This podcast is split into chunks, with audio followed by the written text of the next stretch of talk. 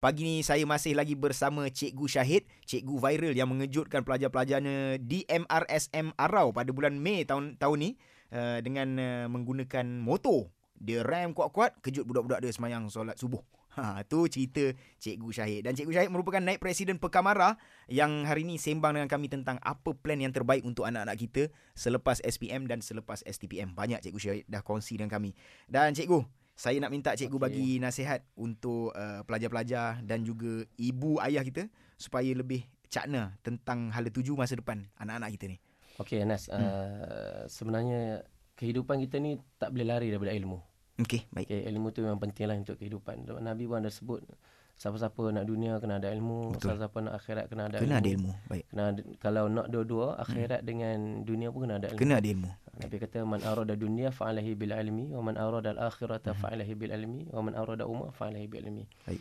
Maksudnya ilmu tu penting. Mm-mm. dekat situ juga uh, ibu bapa ni yang paling penting ibu bapa kena yang pertama dia kena bagi sokongan Hmm. hmm. terhadap uh, minat anak-anak. Baik. Uh, kita tengok anak kita tu dia minat apa yang dia nak, apa yang anak-anak kita suka kita kena bagi sokongan. Mm-mm. Dan uh, kalau boleh uh, ibu bapa ni uh, apa minta anak jadi apa yang Dia nak dia nak. faham, faham. Ha, jangan kan. ha. Ibu bapa nak anak jadi doktor, Hmm. hmm. tapi anak tak nak. Mm-mm. Anak nak jadi DJ macam Anas Sebab dengar suara Anas setiap hari kan Tak Okey. nak ayo doktor jadi DJ macam seronok kan Uh, uh. ha, Dia tak tahu DJ yang macam mana kan Tahu lah cikgu dah nampak macam mana kan? Dah nampak Kelang lah. kabut kan?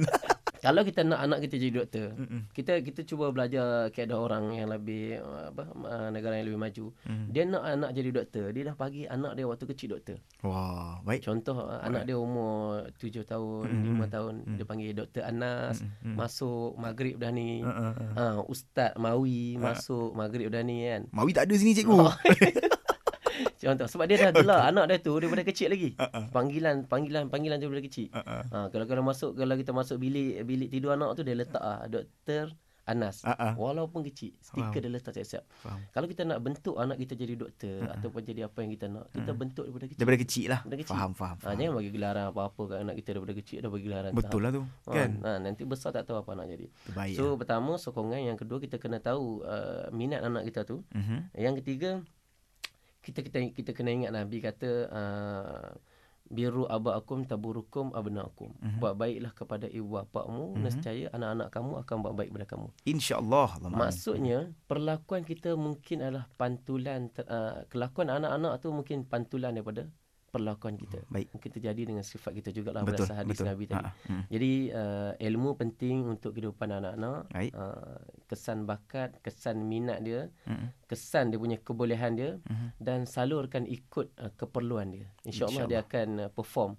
dalam kehidupan dia nanti. Baik cikgu Terima kasih banyak Saya teringin nak ada anak cikgu Bila cikgu cakap macam ni Saya bagilah nama Bilal ke apa kan Ah, Oh, InsyaAllah. Nak. Cikgu doakan yang terbaik untuk dia. Allahumma amin Baik cikgu Assalamualaikum Assalamualaikum.